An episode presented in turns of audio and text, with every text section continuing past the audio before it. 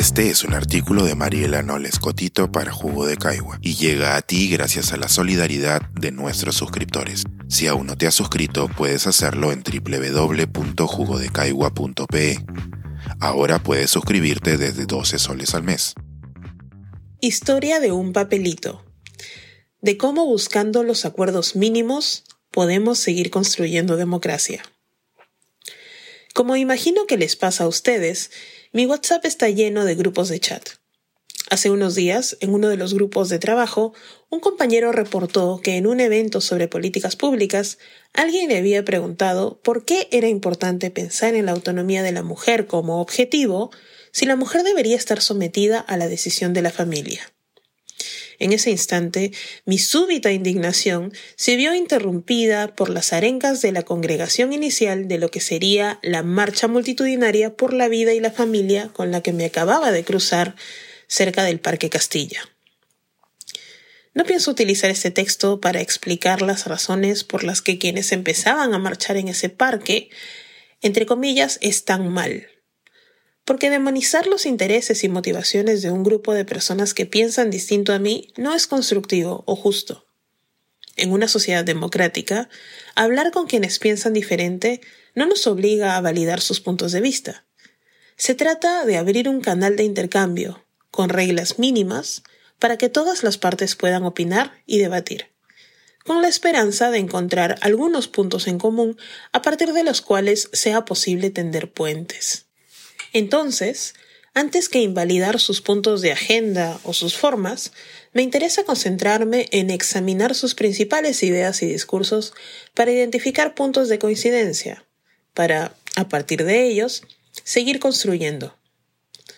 Uno de los volantes repartidos en la marcha decía que se marchaba por el derecho a la vida, el respeto a la familia, la libertad religiosa, la libertad de educar a los hijos, la libertad de expresión y por una sociedad sin ideología de género.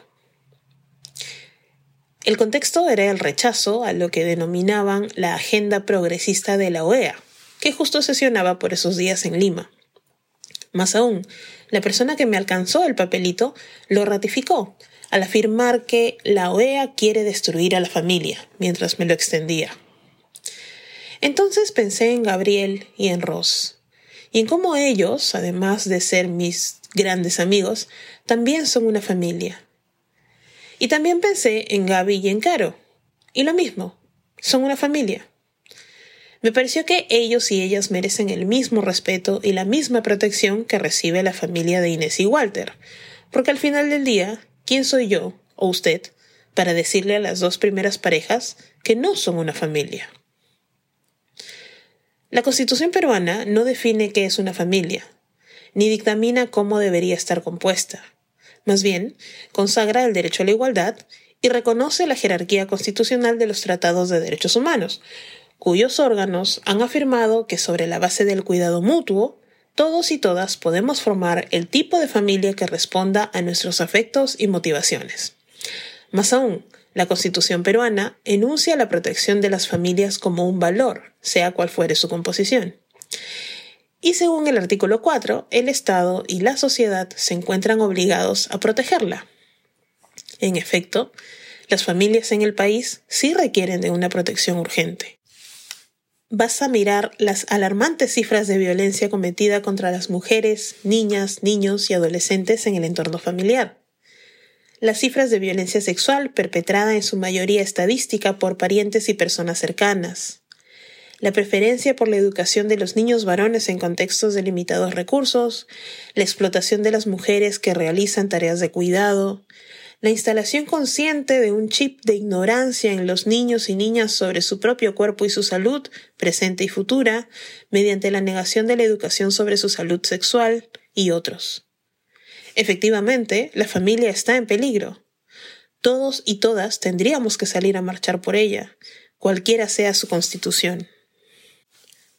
Siguiendo con la vida, que era otra idea apreciada y mencionada en el volante, entiendo que defenderla también debería incluir el amparo de personas como KL y como LC, niñas que en su momento necesitaron la atención del Estado porque sus embarazos, en el caso de LC producto de una violación sexual, ponían en riesgo la continuación de sus vidas. Defender la vida también incluiría la protección de las mujeres trans, cuya expectativa de vida hoy es de 35 años, en un país donde la esperanza media es de 76.5 años. Y también proteger la vida digna de las mujeres que han soportado distintos tipos de violencia y explotación económica, producto del trabajo no remunerado y también la de las niñas, niños, adolescentes y personas adultas mayores que soportan el abandono de sus propias familias y del Estado, y las vidas de las personas en situación de discapacidad, y la de las personas indígenas que habitan zonas de conflictos armados y socioambientales. Estos son apenas los dos primeros puntos de atención que reclamaba esta marcha, y a lo mejor exploraremos los otros en mi siguiente artículo.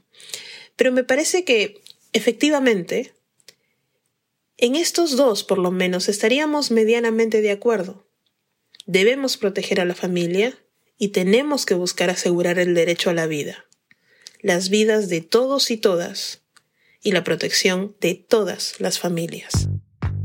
Pensar, escribir, editar, grabar, coordinar, publicar y promover este y todos nuestros artículos en este podcast cuesta y nosotros los entregamos sin cobrar.